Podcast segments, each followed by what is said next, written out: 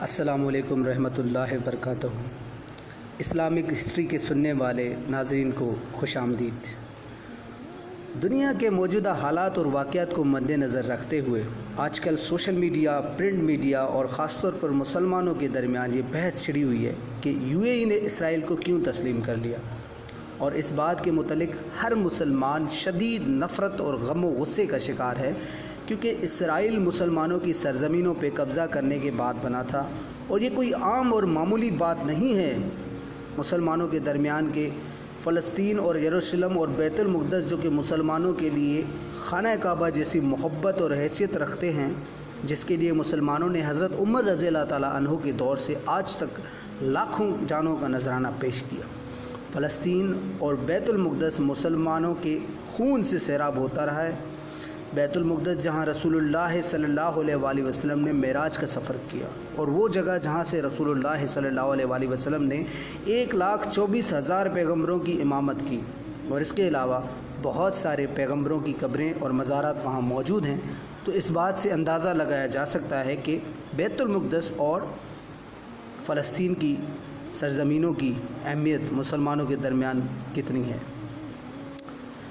ایک طرف اسرائیل جو کہ امریکہ کی مدد اور غدار مسلمان حکمرانوں کی مدد سے فلسطین کی سرزمینوں کو سانپ کی طرح نگل رہا ہے، تو دوسری طرف کوئی اسے روکتا، روکنا تو دور کی بات، اس کی مخالفت بھی نہیں کرتا۔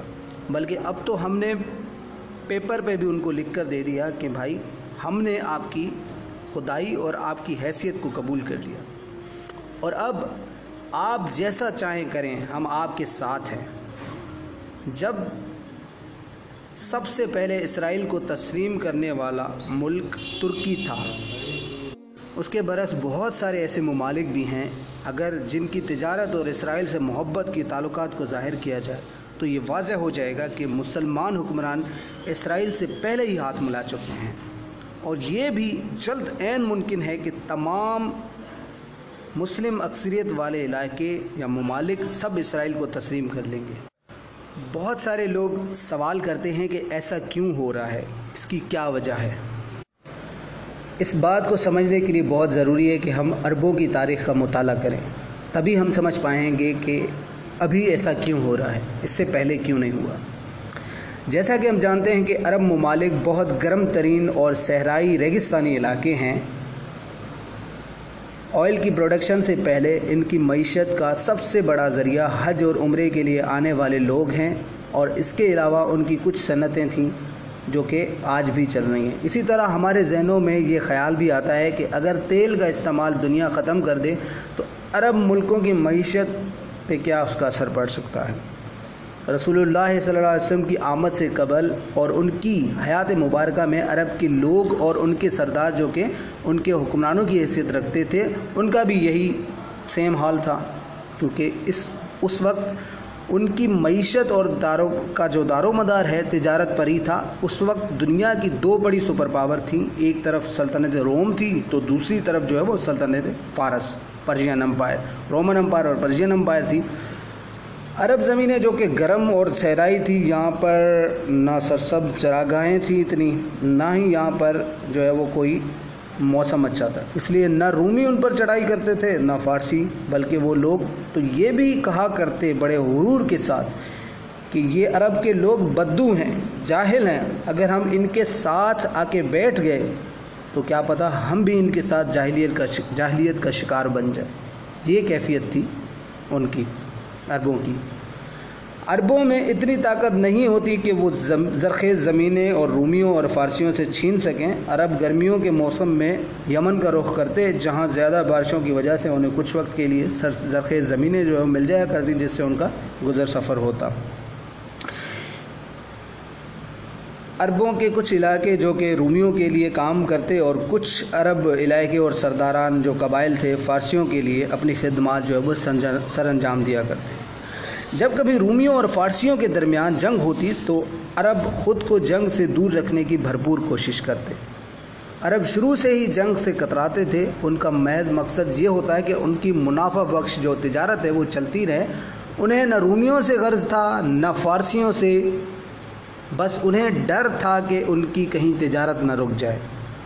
اور پھر جب حضرت محمد مصطفیٰ صلی اللہ علیہ وآلہ وسلم اس دنیا میں تشریف لائے اور آپ نے عربوں کی یہ عربوں کو یہ پیغام دیا، کیوں نہ میں تم لوگوں کو ایک ایسا کلمہ دوں جو کہ نہ صرف تمہیں عربوں پہ بادشاہت اور حکمرانی عطا کرے گا، بلکہ اجمیوں پہ بھی تمہاری حکمرانی ہوگی۔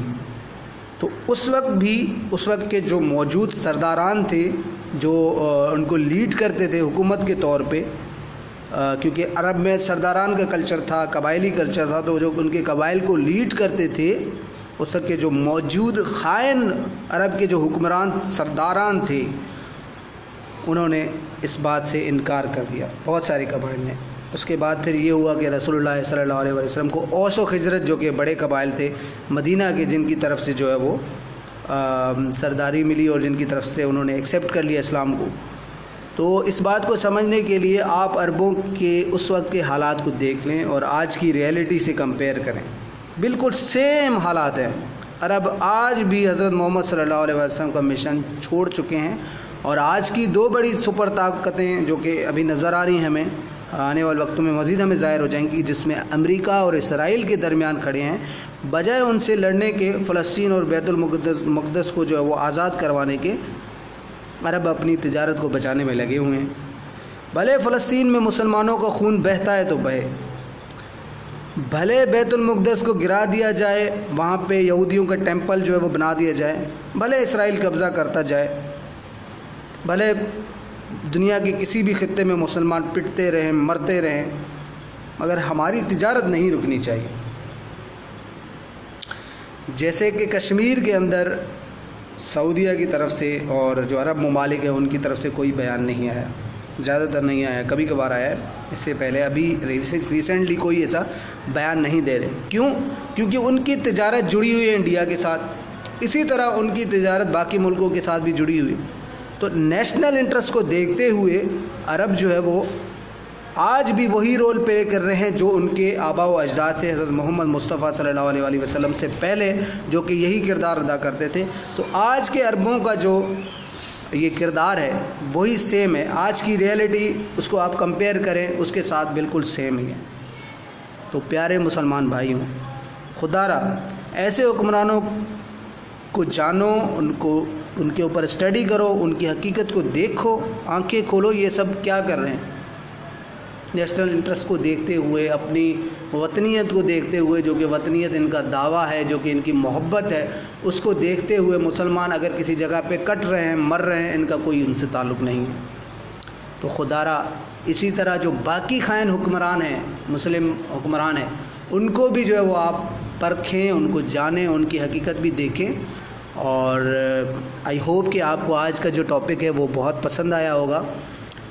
میں چاہتا ہوں کہ آپ لوگوں کی طرف سے کچھ رائے مجھے موصول ہو۔ ابھی تک مجھے اتنی زیادہ کوئی رائے نہیں آئی۔ اگر آپ چاہتے ہیں کہ ہم جو ہے وہ اس کے لیے یوٹیوب کا کوئی چینل بھی اپنا اسٹارٹ کریں، تو بہت جلد جو ہے ہم کوشش میں لگے ہوئے ہیں کہ یوٹیوب کا چینل بھی اپنا اسٹارٹ کریں۔ اور اسی طرح ہم جو ہے وہ واٹس ایپ کا گروپ بھی جو وہ اپنی طرف سے کوشش کریں گے کہ ایک واٹس ایپ کا گروپ بھی کریٹ کریں جہاں پہ اس طرح کے ٹاپکس آپ کو جو ہے وہ وقتاً فوقتاً ملتے رہیں۔ اپنی رائے کا ضرور اظہار کیا کریں کہ آپ کو ٹاپکس کیسے لگے اور اس کے علاوہ مزید آپ آگے آنے والے کون سے ٹاپک سننا چاہتے ہیں تاکہ ہم سب کی اصلاح ہو سکے۔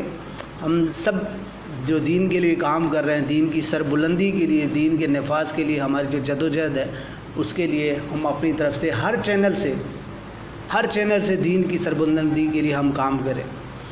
تو آئی ہوپ کہ آپ کو پسند آیا ہوگا۔ آخر میں یہی دعا کروں گا آپ سے کہ تمام مسلمان بھائیوں ضرورت مندوں اور جو مظلوم ہیں، ان کے لیے کام ہیں ان کی خدمت کریں، ان ان سے جو ہمدردی کریں۔ بہت شکریہ، اپنا بہت زیادہ خیال رکھیے گا۔ اللہ حافظ۔